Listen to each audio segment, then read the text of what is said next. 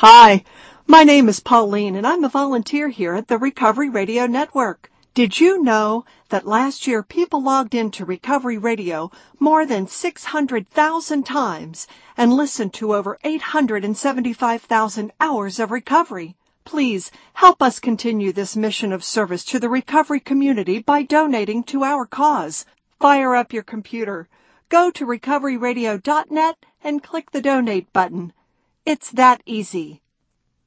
Hello, my name is Terry. I'm an alcoholic. I just, lo- thank you. I just love that. I, young lady asked permission to kiss me on the cheek.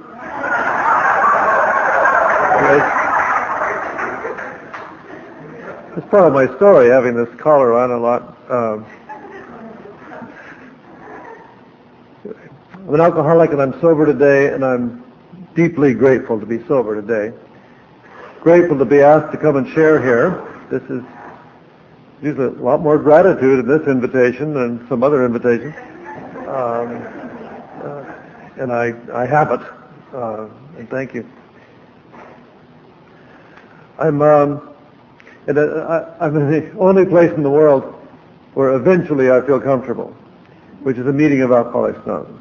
The, uh, no matter where it is, if I, especially if I show up at some place where I don't know most of the people, um, you always look like you're in on something. Uh, someone said that first went to the program, it seemed like everyone else came in the same car. Uh, um, and uh, it's only after um, hearing a few people loosen up and share, and especially if I know a few truly demented alcoholics, it's reassuring. Uh, anyway, I grew up in a, a family where not only was there a long legacy of alcoholism, but it was one in which uh, was was talked about. Uh, that uh, Post article, that uh, Saturday Evening Post article, Jack Alexander wrote in 1941, uh, was delivered to my father by his father. Our family tradition says granddad made a special trip over, brought the magazine and gave it to his son. His son, find these people. Uh, that's how my father drank, and he. Uh, I was alive then, but not around to analyze things very much. Um, and he did find him, and he was in the program, 1943 and 44. So it's I, this is a legacy. You know, the disease was way back, but the uh, but I grew up with the discussion of the disease concept in the kitchen. Uh, first drink gets you drunk. If you're an alcoholic, first drink gets you drunk. Once an alcoholic, always an alcoholic. Don't even think about trying to learn how to drink again. You know, um, first drink gets you drunk. And um, I knew all that by the time I was six, seven. Um, my father went in and out of the program. He had a, uh, a slip, and he got back in. And my mother says he was working with others because one man he brought home peed on the couch, and uh, figure that must have been someone he was working with. Um, and uh, my father had another slip, and he died in withdrawal. I was six and a half. I had three little sisters, an older brother, and I knew what my daddy died of. So I, I grew up with an intense awareness. My mother had three brothers who were alcoholic, two of whom would visit us with some regularity. Uh, and it was easy to get to our house. I grew up in Hawthorne near the LA airport. And in uh, those days, if you got the streetcar two blocks off the heart of Skid Row, if you, if you had a nickel, I guess, you could get on the streetcar. And when they kicked you off the streetcar into the line, you were three blocks from our house, and our house was even downhill. So it was um, it was easy to get there. Uh, and we we would host Matt or Bill, uh, and so I grew up with my uncle Matt and my uncle Bill showing up. And the rule of the house was that if you showed up really sick and drunk and dirty, you were welcome. You could, but you had to stay in the boys' room in the garage, and um, and if you made the run in the way you noticed, then you got a formal expulsion. trying to get you out the back. I know my little sister, Kathleen, one time we were getting Bill out of there, and she said, and if that's a disease you got, don't come back, because I don't want to catch it. Uh, she caught it. Uh, it was already too late, I think. Um, of, the, of us five siblings, uh, three are sober in Alcoholics Anonymous, and two who couldn't help it, they were born that way, are not alcoholic. Um,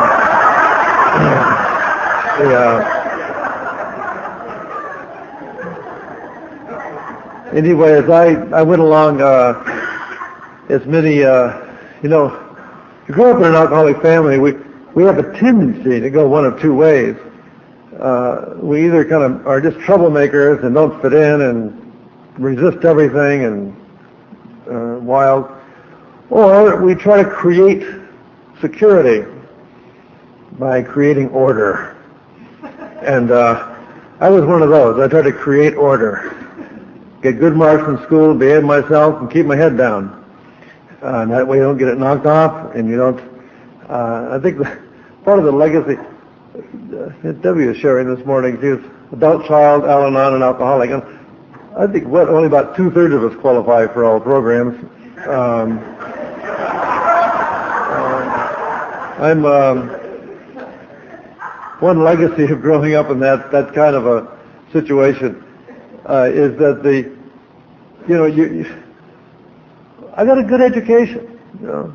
It actually was kind of stable because we stayed in the same house. My mother was, uh, uh, you know, uh, didn't have Al-Anon in those days right then, but she's a good theologian. She had a lot of sense. Um, uh, but I, I grew up with this thing, uh, which I think is characteristic of some of us from alcoholic families where I have great tolerance for major disorders. You know, if you're a felon, I'm cool. You know, tell me about it. Um, but if you speak overtime two or three minutes, we got a problem. You know. Uh, I don't. I don't mind if you are going to take the next five years and make amends for your financial things, but I hope you went to the bathroom already before you came here. That disrupts things. I mean, minor disruptions affect me emotionally in this big old way, and and other things just, uh, you know, someone truly uh, destroying the whole organization. Well, that's the breaks. You know, history moves on. Um, and that's crazy. That's part of my insanity, and I'm carrying that along. I need the program on every level. Um, I went along in my in my young years, say in the middle of this discussion on alcoholism and reacting to alcoholism and father and mostly my uncles. Uh, and I, uh, I know uh, one thing I like to say about my uncle Bill. He he was my favorite, and when he was sober, it was just so wonderful. Just such a bright sense of humor, just wonderful to be around. When he was drinking, he was just a, you know, royal painman. And he, um, and I got to thinking about alcohol because we talked about it so much. I was already, as a kid, computing the odds of me being alcoholic. And, um, I thought, you know, could happen. They say it's a disease, it's not a moral issue. If you catch it, you got it, you got it. That's it. So I was thinking I might be alcoholic. Way before I drank. And, um, but I thought, if I ever turn out to be alcoholic, ha, I know, I mean, I'll, I'll just quit. Uh, the, um, I figured, um, because I'd never do to anybody what my Uncle Bill did to me.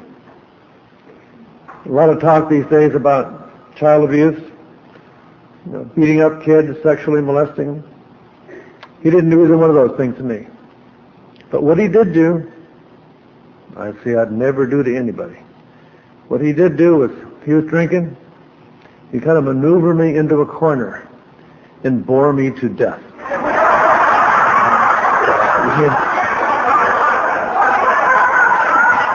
He was just Same old things over and over. Those stories, definition of words.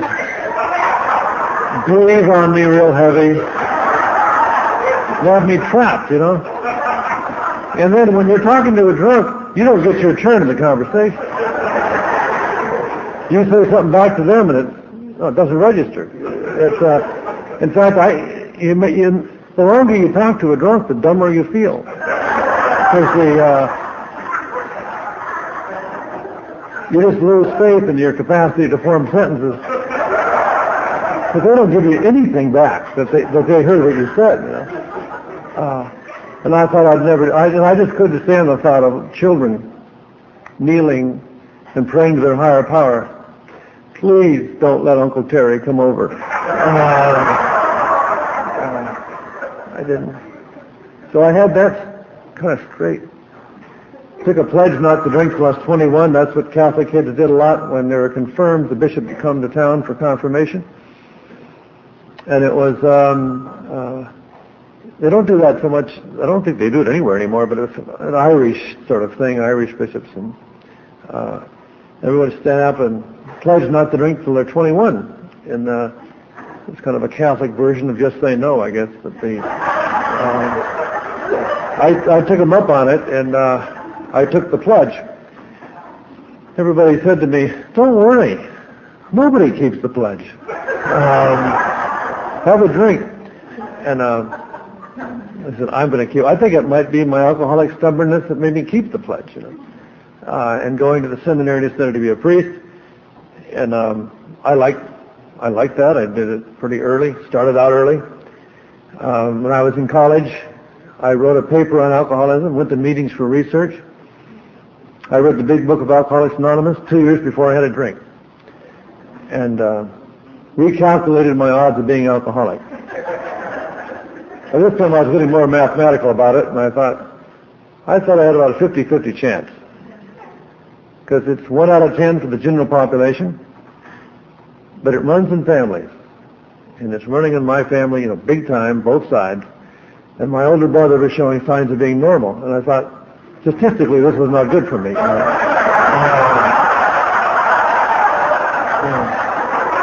yeah. And he's and he still is. I mean, he's just something. My brother's the kind that has a good bottle of scotch. And uh, Christmas after Christmas, I just check on it and see, got the good bottle still? Yeah. You know. Can you imagine having a good bottle? You can check on every Christmas. Um,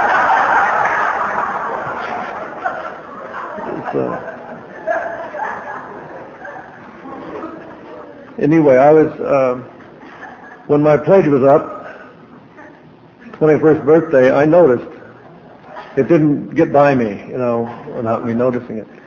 And it was in the summertime. I had a job, and I get in the seminary. We were nine months without, and I get a job every summer. And so um, it was time, and I went to the store, bought a bottle of bourbon, sweet vermouth, bitters, maraschino cherry. Got um, the Southern Comfort used to put in these ads, staple in the middle of Newsweek and U.S. News and World Report, and they'd give you 16 recipes for America's 16 most beloved cocktails, and um, all the math, you know, sugar and a half of this, and a dash of that, and half sugar. And uh, I got that there for a guide and uh, mixed up a batch of Manhattans and discovered America, you know. Uh, was, uh,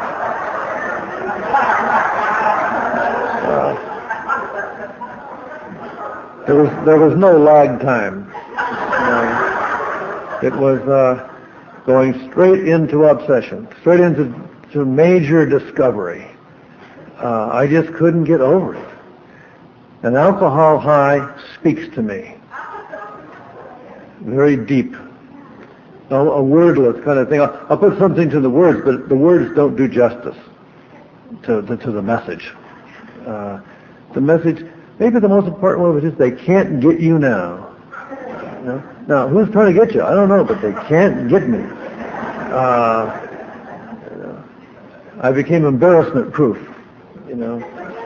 hear people talking about being bulletproof. Well, I wasn't around bullets much, but I was uh, I was around public humiliation, and uh, that's the bullet that uh, felt immune to.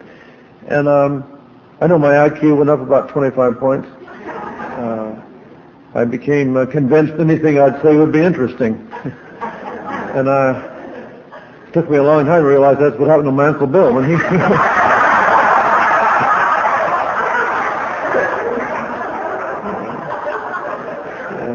That is one of nature's major dirty tricks, I think, because those of us who are alcoholics have two things happen simultaneously. It's not just one here and when they're at the same time. the minute we have a double, we begin to feel interesting and become boring. just like that. You know. um, and so I was alcoholic out of the gate. I, I have no uh, no doubt about that. It uh, it reminded me of those um, those the foil packs of dried food you take camping in the high Sierras, and you, uh, you, know, you get boiling water in the high altitude and just pour in this little dry stuff and then Spanish rice. Uh, uh, and uh, it's alcohol in me, alcoholic. You know, uh, right. Uh, and I didn't get to drink much. I, I didn't get drunk that day. There wasn't enough. Uh, but I was I was deeply impressed, and I'm. It's a big deal to me. Alcohol is a big deal, and it's the biggest deal right now is that I get to be sober a day at a time, and available to God's grace to be act like a human being most of the time. And um, uh, and the big deal part of it was, it's funny that if, if I had any, if I didn't have a bunch of defensiveness, I would have noticed right away, this is a, hey, this is a big deal. That means you're obsessed. That means you're alcoholic. Okay, time to quit. Um, my reaction was, uh, boy, is this ever good? Whatever you do, don't become an alcoholic. if you're that, you can't drink at all. You know, uh, be careful. Um, and so, and by the way, there's all kinds of symptoms of the disease. And I read about the symptoms. I did my paper on alcoholism, you know, two years before I had a drink, and I, I wrote a big chapter on definitions of alcoholism and uh, listed symptoms. And I, uh, but you know, you can't notice them in yourself that much. Uh, one of the symptoms I think of are diseases that we lie. Now, I lied. I don't just tell a lie here and there. I lie as a policy, as a uh, a never let up strict policy. Um, and when I was doing my lying, I started lying right off the bat. Uh, I didn't think, oh, you're lying. I just, it just seemed like exercising my constitutional rights to privacy, you know. Um, but the lie, you know, I would be careful not to let any say anything to let you know how interested I was in drinking, you know. And I wouldn't say anything to let you know how much I was enjoying what I had, and I wouldn't let you know that I had Plan B and Plan A fell through about getting about drinking, and I wouldn't let you know how bad I felt the next day because I dreaded that, dreaded anyone saying, "Well, then why do you drink? Maybe you shouldn't drink," you know, so much. Uh, I, I just I do a lot of maneuvers to get you in a place where you weren't likely to say that. Um, and the uh, I know I was sober for a while when when I started it started to come through to me, you know, just how uh, isolated I made myself by my lying, and um, and how the lying was about invisible. Well, you start doing it, you know. Um, and I to kind of bring out to bring that out for myself. I kind of imagined did it what it would have been like if I ever told the truth. Now I never did tell the truth when I was drinking, but if I had, I think it might have gone something like this. If you invited me over to your house and there was going to be drink, booze there, and I didn't have a better offer, I'd say, fine, I'll be over. And if I were going to be truthful, that evening, I'd get there and you'd answer the door and I'd say, hi, thanks for asking me over. I'd like to lay my cards on the table and get a few things straight before we start out tonight. I'm here to drink. and, uh, and uh, I'd like a, I'd like a double scotch right now. No, not after we talk, now. Uh, to get my scotch, and I say, look, you were nice enough to ask me over. I'm going to be a good guest. You got other people coming over, I'll mix it up and try to keep this thing rolling. You got games to play, I'll play the games.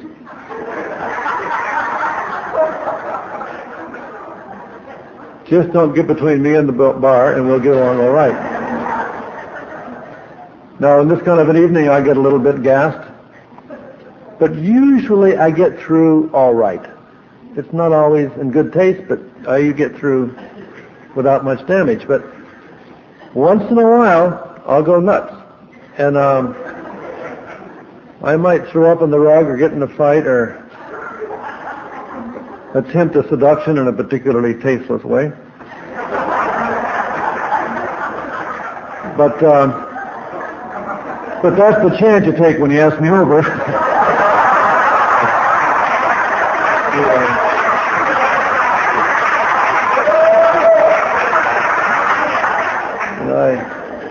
I have the feeling you weren't honest either.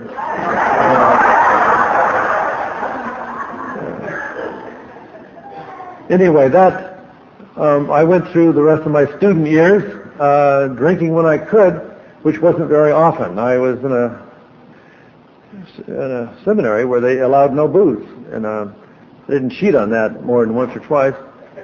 Um, and I, but I drank when I could in the summertime, and um, and I'm just so alcoholic. I mean, it was, uh, I wasn't in trouble then because I, I just couldn't get access. I had nobody, no, my friends didn't drink much. I had hardly any money. Um, I was in a, a structure life that really encouraged moderation, to say the least. Um, I was a couple of guys uh, were arguing about who could drink beer, most beer, and they they uh, they arranged a contest at a pizza parlor and asked me to be the judge. And I won. uh, you, uh, whenever you notice yourself winning drinking contests that you're not in, you know, that's a sign. Uh, and the and there was this uh, no, the obsession was there. The uh, the, the great uh, excitement. When I, when I drank, sometimes I drank like the pizza parlor thing, and I got drunk a few times in those early days. Um, but most of the time I didn't. Uh, but I was interested. You know, it had my full attention. I was focused on alcohol if alcohol was in my life. You know, and I would get more than anyone else there unless you were there, maybe, you know. Uh, um, and then I, uh, I went through uh, those years and was uh, ordained a priest. And I, I live and work as, as one in Los Angeles right now. Um, actually, I get to do a lot of stuff with my brother and sister alcoholics, addicts, uh, that just kind of fell into as time went on with uh, directing retreats and working in our personnel department, uh, personnel for priests, and I've been uh, the one doing interventions for alcoholism and drug addiction in the clergy for the last 20 years, and you can just imagine how popular I am.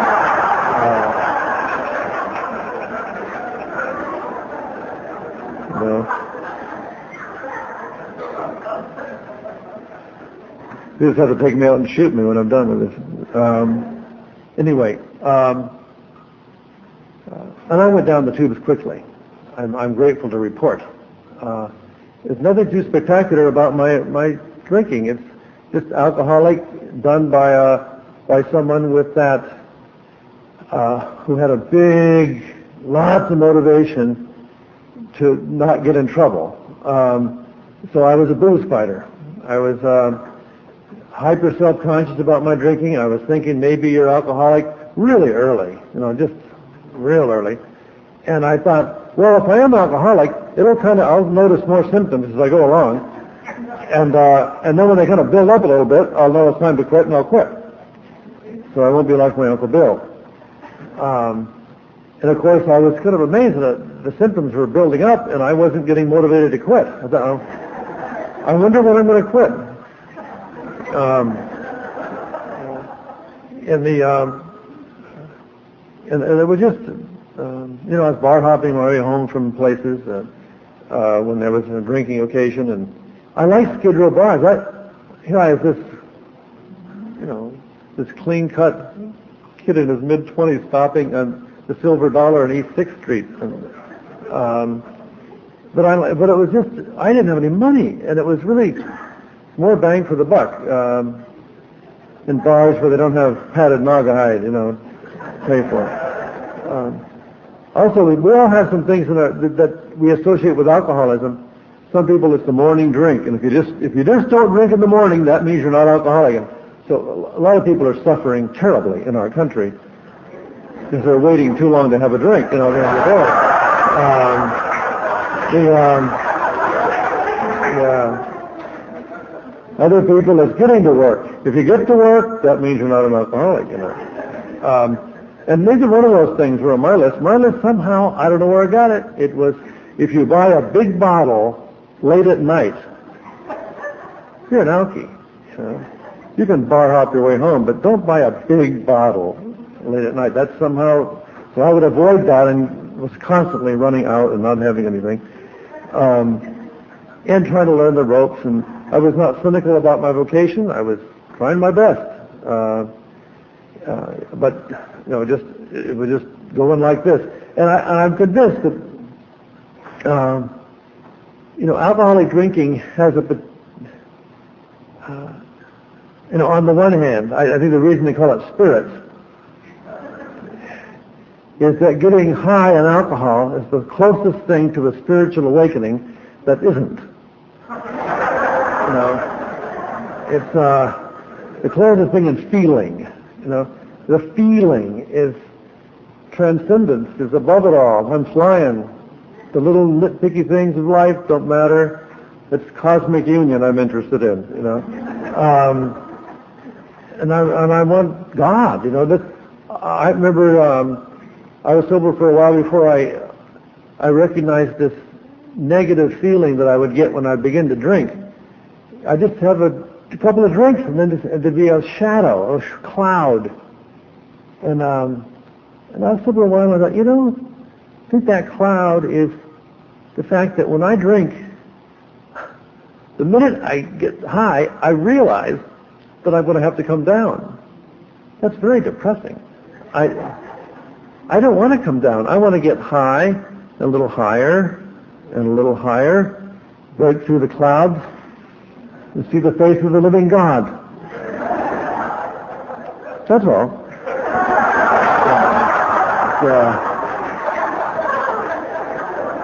And um, and something in me knows that's not going to happen. You know, we're going to get tired. It's going to get late. It'll be too much. It'll be uh, screwed up, and it's just depressing. And uh, and so you can't admit you have that feeling. You got to be sober about ten years before you can even begin to say that.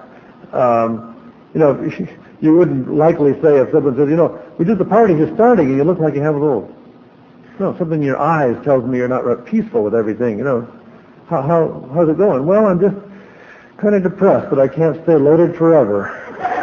Uh, and, uh, and I'm not ready to say that. To, uh, but that's um, so it's something like a spiritual awakening, and at the same time, it's the exact opposite of a spiritual awakening. Now, I think of a, a genuine spiritual awakening. One of the other than the, the very heart of a spiritual awakening of being in the presence of God in a way that touches you deep, in the deepest part of yourself, and that has the effect of bringing to life the child of God within and um, and acting like a child of God. Um, uh, you know, we, we have our, that, that light is too bright, you know. And if you want to, it's like examining the sun or something, examine what it does. Uh, and I say look at the effects of a spiritual awakening, like the most reliable effect of a spiritual awakening to me is that it's very natural to identify in love with other people. Uh, it, treat people decently. you know, actually have tolerance and love.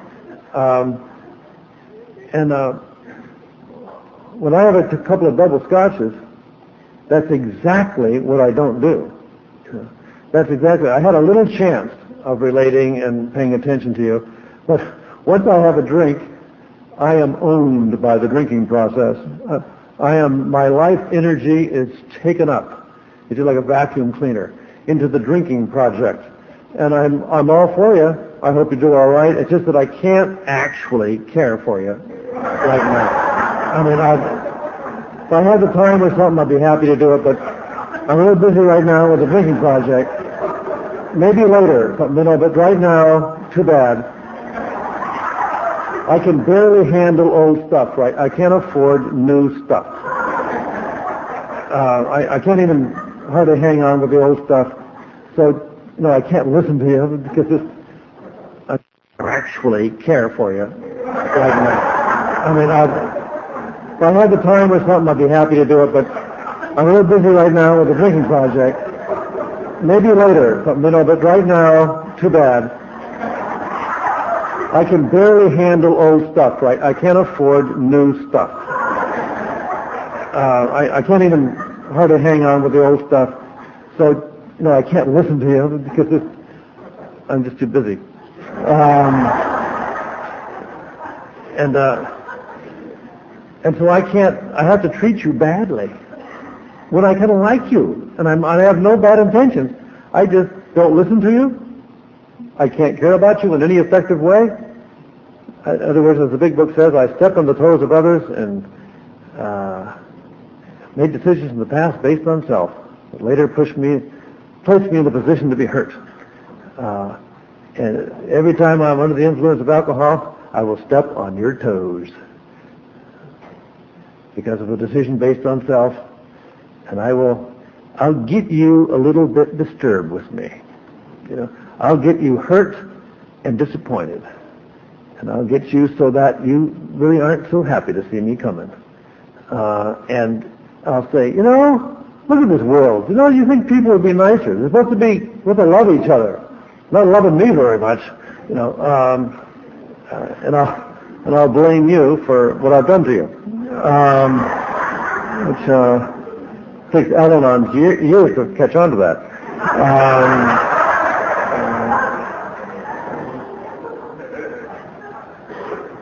uh, anyway, I, I got into a routine of, uh, uh, of drinking increased.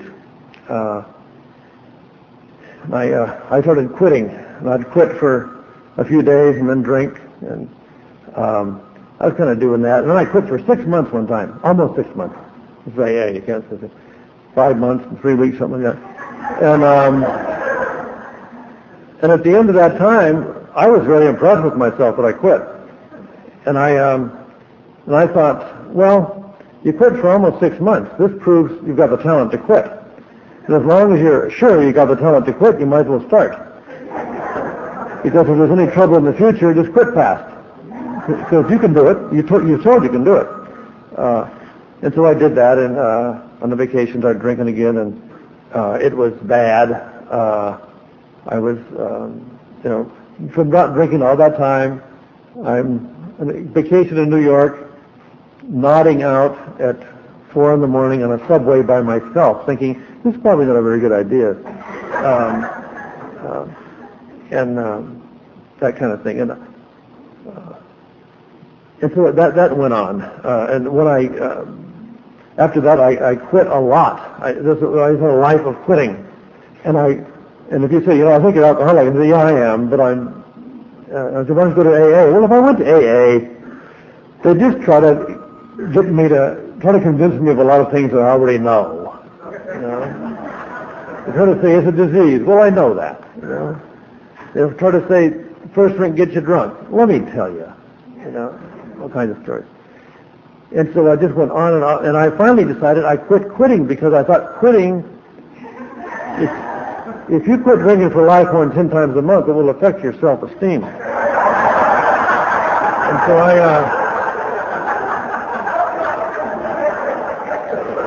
so I decided if I quit quitting, I'll be cool. I, I won't drink, I won't drink so much when I start again, you know.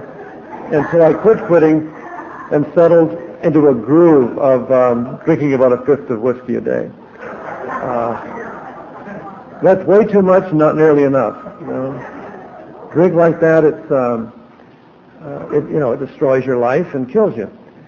But at the same time, it's you know a fifth. That's less than a quart. Uh, I mean, it takes great discipline to drink a fifth a day, you know.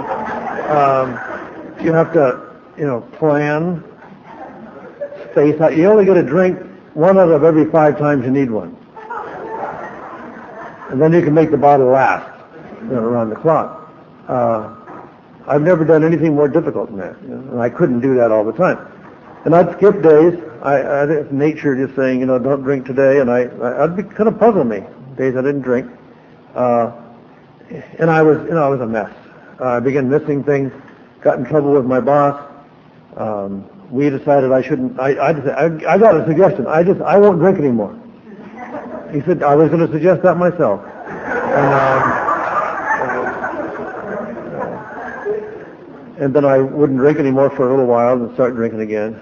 And that that went around about three or four times, and um, and, and I would be, and mostly not in public, uh, but it was bad.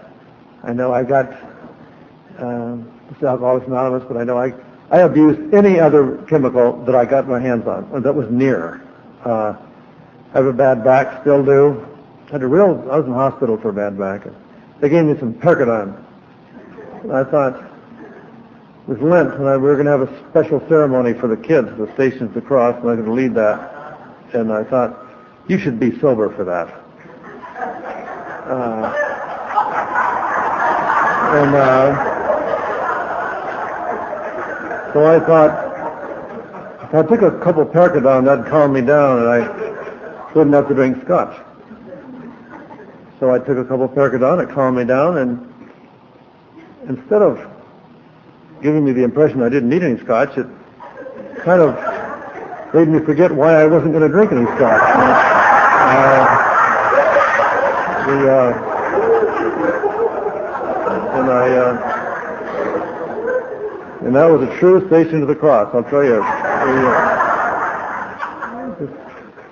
I, I trudged uh, around it with, um, you know, just a deep worry that uh, this is not going to be a disgrace. And I, I somehow, I think I got through, but I'm not too sure. Uh, and I and then then I was turned in to the big boss. And um, uh, you know, when we finally get, I got fired and turned into the big boss, all you know, and hospitalized for alcoholism, all in the course of about a week and a half. And um, you know, when we finally get in trouble, finally get in big trouble, you get nailed, you know, uh, it's dun, dun, dun, and all your relatives find out, your friends find out, oh no, it's in jail his car, you know, fired, you know, in the hospital. You know, we really get other people's attention with these deals. But, you know, I, my own feeling, I, I'm, I think alcoholics here share. It's kind of a secret we have. Is that when we get in big trouble, we're not that impressed. Uh, you know, we live with a sense of doom every day. And when doom finally arrives, it's not that much of a contrast to a regular day. Uh, we're empty and without any resources and don't care whether we live or die, and so it kind of spices things up a little bit, you know. Uh, get to go downtown, you know, talk to the big boss. Get to go to a hospital. Hospitals are neat. They pay attention to you. They have staffing, you know. You're sitting there, you know, a whole bunch of professionals behind that door just talking about you. Just uh, to figure out your situation, you know. And so I was fired, and I went to a hospital for had aversion treatments, and uh, that's uh, not a widespread thing, thank God. I had one in Texas, Dallas. Uh, I went up to Spokane, and it's uh, they give you a, a nausea drug and warm salt water and something to drink, and and you're supposed to, it's a Pavlov dog approach to sobriety. They create this intent, this uh, association between uh, the taste and smell and look of alcoholic beverages and intense nausea. It's a different principle than abuse, but it, anyway. And I'm not going to go into that. That's not going to help anyone too spiritually. Um, but it's part of my story, and I and I went through that like a champ. I'm good at hospitals. I'm accustomed to highly structured living situations, and um, and I know how to make alcoholic counselors feel fulfilled uh, when I talk to them. Uh, the right thing. And I went through that uh, week, uh, you know, just doing well. And uh, they say alcoholic, fine. I I agreed to everything. And I really thought, I just thought I would never drink again when I got out of there. It was so clear. I wasn't arguing with anything. And uh, they transferred me to a new place, 100 and some miles away from where I was. Started up again in a new parish, and first little meeting I went to, this, I mean a parish meeting, it wasn't AA meeting, and uh, this woman said to me, oh, it's so nice to see you here, Father. So young and healthy looking. They used to just send alcoholics up here all the time. Um, and, uh, you know, I thought I, for a thinking I was, um, few weeks after that, or a month or so, I was invited to dinner. And by the pillar of the parish, it was kind of a look, look over the new guy, you know, kind of a normal thing. And um, Sunday afternoon, and I had a revelation obsession the previous Thursday evening. I had two kinds of obsession, revelation type and wear down type. The revelation type, you're going along, it's clear you're alcoholic, to drink is to die. Got that? That's straight. Then you get this revelation. In 20 minutes, you're going to have a drink. Dan. Uh, and a drink, huh? Well, time to have a drink. And um, the other kind of revelation, obsession was uh, the wear down type. That's when they catch on to the revelation thing. You don't fall for it. And you say, listen, dummy, you're an alcoholic. You've been in the hospital. You're going to die if you drink. Don't drink. And you feel like having a drink a week or so later and say, look, you're no good at drinking. You're a depressed mess the first hour you're drinking. Doesn't work for you. It's over. Don't drink. A couple weeks later, I feel like having a drink and give myself a long talk. Give myself, quote everything from the alcoholic counselors, quote from my term paper. And after I'm all done, I'd feel like having a drink. And say, uh, anybody who still wants a drink after all I've explained to you,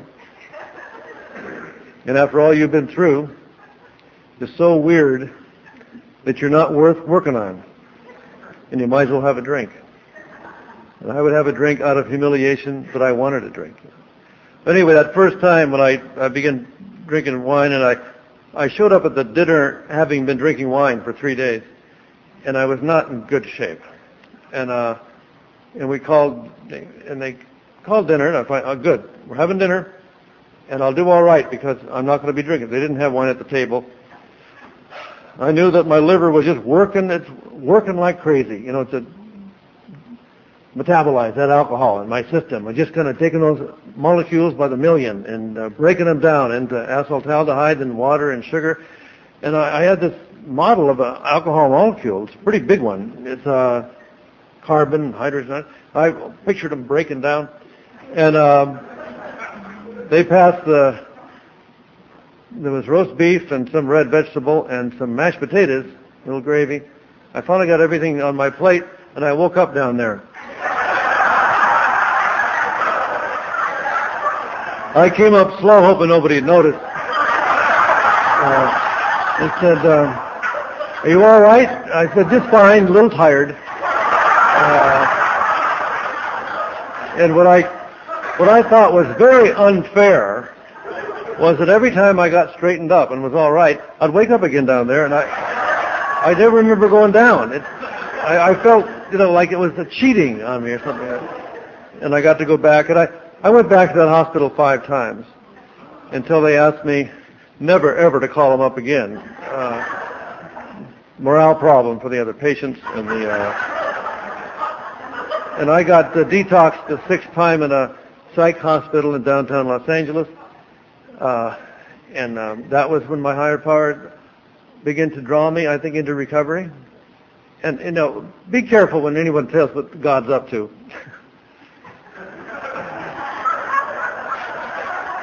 Uh, but I just want to say I, I'm not telling you what God was up to. I'm just giving a poor interpretation of the experience I had, you know. And the experience I had was after I got through detox, I um, I just knew it's like a revelation came up within me, and it said, "You're going to be drunk again pretty soon. Nothing you do. It doesn't matter what you try hard, get drunk anyway. Doesn't matter what book you read, what prayer you pray, what resolution you make, what counselor you talk to. Doesn't matter.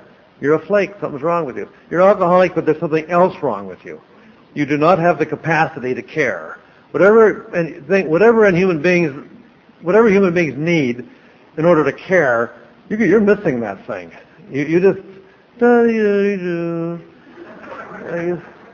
you know, recovery becomes a little, little boring, you know, and uh, have a drink, and so I just thought, you know, you are truly hopeless. And, uh, and I believe that was a gift, that's a grace to me. It's a gift from God. That I, I feel I was permitted to feel my powerlessness over alcohol. I haven't had a drink since that day, but I was sure I would. Snuck some pills and changed my sobriety date. Uh, another story, but, uh, um, and I went out of that detox, um, over to, into New Jersey. They, I got to winter in Jersey um, in a recovery house for priest alcoholics, and uh, uh, and they were so old. I, I was the youngest one by 16 years. I mean, they were old. They were as old as I am now. Uh, they had no uh, no business drinking. They should have quit years ago. Um, and I um, I was so sure that Alcoholics Anonymous would not work for me that I was relaxed at meetings. I was not on the edge of my chair, wondering, will this help? Uh, I went to meetings every day. You had to go to four a week, or they or they wouldn't feed you. Uh, and I went to more. I went to at least eight a week because I liked the guys who were nervous wrecks. You know, want to go to the place? Yeah, I'll go. I'll go. I'll go. The only place you can go to is a meeting, and uh, so I went to meetings every day. And they, um, uh, I had no idea that I was ready for something. You know, no idea uh, uh, to someone talk about a word that was not in their vocabulary, uh, to identify, you know, more than compare. They said, identify, don't compare. And I, right now, that's that's the, the slogan that's closest to my heart. Most significant of my life as a recovering alcoholic. Uh, like I said, the greatest gift. It's one way I have an, uh, an angle of the great gift we receive. Um, but I started to identify with people. I didn't even know, I didn't know what I was doing. You know, I didn't know I was listening. I didn't know I wasn't listening before. Uh, but somehow, you know, when the new pair of glasses, we can also say a new hearing aid or something. Um, hearing aid or glasses is kind of the same thing. That things I heard that would just bounce off, you know, suddenly came in, and it was the uh, the combination, the um, somehow the I began to just hear, and people would say things. I think of a little old lady who was probably about my age, uh, my age now, uh, and she was had a twinkle in her eye, and she had a thick accent, Middle European accent, had a long overcoat, and her little curly gray hair, and just so nice. Now, then what, what's she doing here? You know. Uh, then her turn came in the participation, and I found out what she was doing there um, she was a true menace to the neighborhood. you know, very sick algae, and um, and as, as she was sharing, and I identified with her her feelings, and uh, this was this was unlikely, and I caught her eye. And uh, those moments, you ever catch someone's eye just after they tell the truth about their own disease and sobriety, the the truth of our powerlessness and the truth of God's great work of drawing us into sobriety, and it's kind of said all in one simple thing. And uh, I caught her eye, and and she caught my eye, and she knew I was new, and I was just happy. I was thrilled that she was sober and that it was working. And she was happy that I was there. And she knew that I was a, a far gone alkie. Anybody who would tune into her right away had to be a bad alkie, you know. Um, and it's those those connections, those things of um, of deep blessing. I don't know. I, I picture the whole program judging people. You know, we're worried about judgment, uh, and I I think we all have a negative judgment in ourselves as we get here. I judge myself as being basically no good, but at least that's better than you. and um,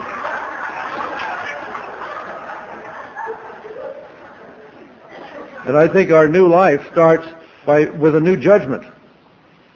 And the new judgment isn't opposite to the other one. The, the, the other one would be, oh, basically, you're just the best of all, and you're better than them. You know, that, that's got both sides of that. I'm no good, but I'm better than you. It's all comparing. And you come in here, and we're judged. There's a thing in Scripture about being judged under justification. We're judged. They got a committee to judge when you come in here. They all get together, pronounce judgment. They say, we judge you, welcome. You're a child of God. You're just like us. Glad to see you. Uh, and then they have, that's like the other judgment had a little thing that I'm, at least I'm better than you. They say, oh, by the way, you got a lot of work to do. you're, um, the shape you're in, um, you're a, truly a menace to yourself and others. And if, if you never come back, if you get drunk and never do any recovery, you're going to be judged welcome anyway. But the reason we suggest that you that you follow the 12 steps of Alcoholics Anonymous is that we've discovered that only people who take the steps can believe they're welcome. We're, we've been welcome for years. Welcome out of the womb. We're welcome in the universe. Uh, but it's a great grace to have it touch your heart and to, know it. And once once it touches, and we give some answer to answer to the welcome and act like you're welcome, we come alive. Uh, and I think that's when the obsession begins to, to fade away. That's just a picture. And again, I'm not giving some dun dun dun the final truth. I'm, I'm giving. I'm just took too many philosophy courses and I put things abstractly. Sorry. Um,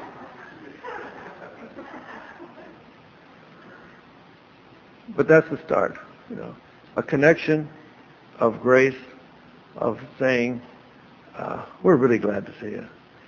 And when there's that, that judgment of welcome, the thing about it is it's true, see. If they didn't say you're welcome that day, you'd be welcome. You were welcome before you came in the room. But if a welcome thing gets down and touches you very deeply, something comes alive, you know. Goes past all the disease and all down to the thing. And um, and once it comes alive, the only way you know it's alive is when you, you immediately judge other people welcome. uh, immediately have tolerance and welcome to somebody else. And then all the, all the step work to me simply invites me to take actions that place me in a place of sanity where I can hear the judgment of, of welcome. Um, and see the steps, I need steps because my imagination my mindset is sick. And I'm, I'm just amazed at how it hangs in there. How the sick attitude I have of self-centered fear is fully intact and taking in new information uh, right now and delivering statements.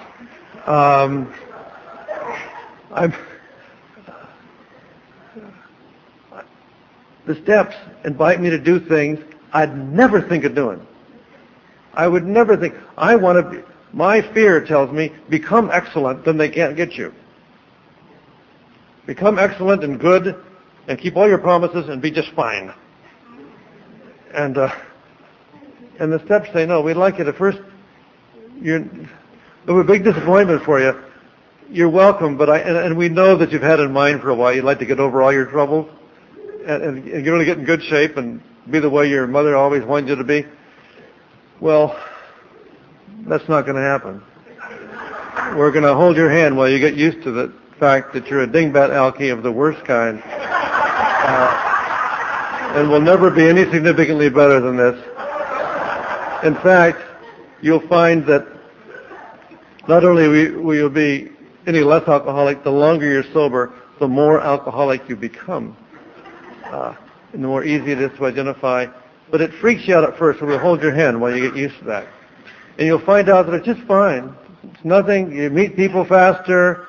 You have a fine, just fine. Nothing of significance for human beings is going to be denied you. Everything's open to you. You're going to have a great life. It's just that you're not going to get your way. You know, uh,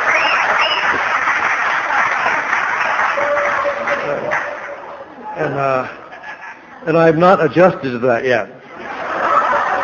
Uh, I have dreams of getting my way all the time. You know?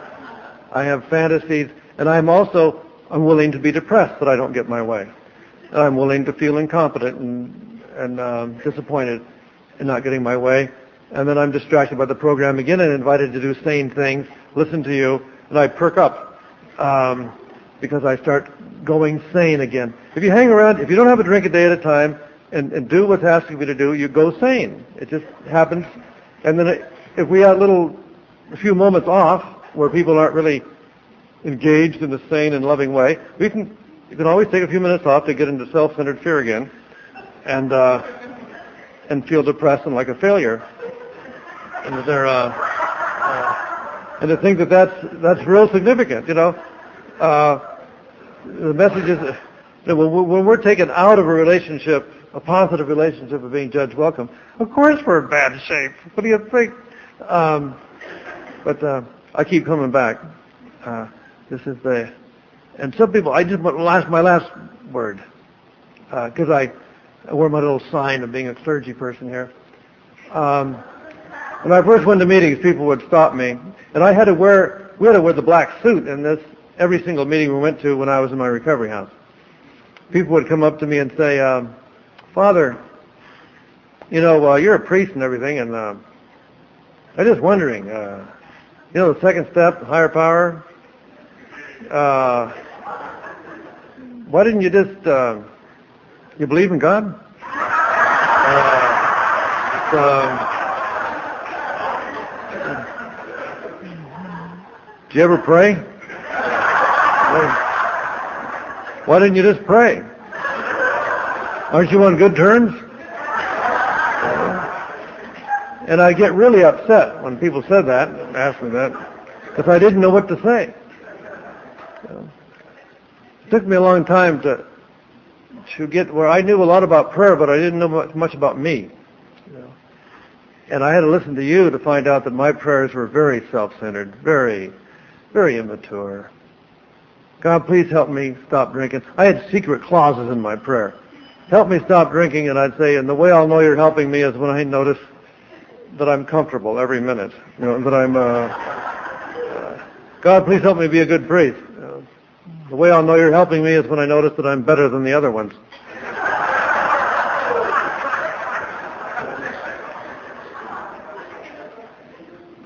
And, uh, you know, you can, while I'm drinking, I can sing "Thy will be done" in Latin, but I can't mean it, you know, in, the, in any language. Uh, and what is it, as the time has gone on, uh, I don't think there's anything lacking in my church that pertains to this. This we're all goofy. Uh,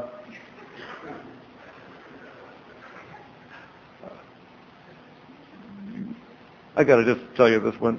Uh, my my sponsor was an Irishman, my first sponsor, and he said he often wondered. He says, as far as he knows, to be a member of the church, you got to have two things: faith, and you got to be a sinner.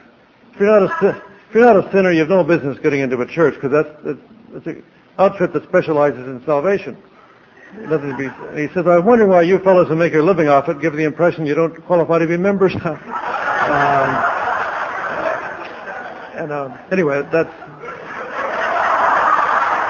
the. Um, but to, just to round out that point I was making, uh, you know, they say, well, why, why, if you were so in a religion, why did you need Alcoholics Anonymous? And, and it, in my experience, says, I need Alcoholics Anonymous, the whole thing, fellowship and working steps a day at a time, to be in good enough shape to go to church. And I think if people have had a positive spiritual experience, they usually recover in the church. And if you've had nothing but just a sign of God, and just thank God you don't have to go to church. Um, but I, um, that's the way I look at it.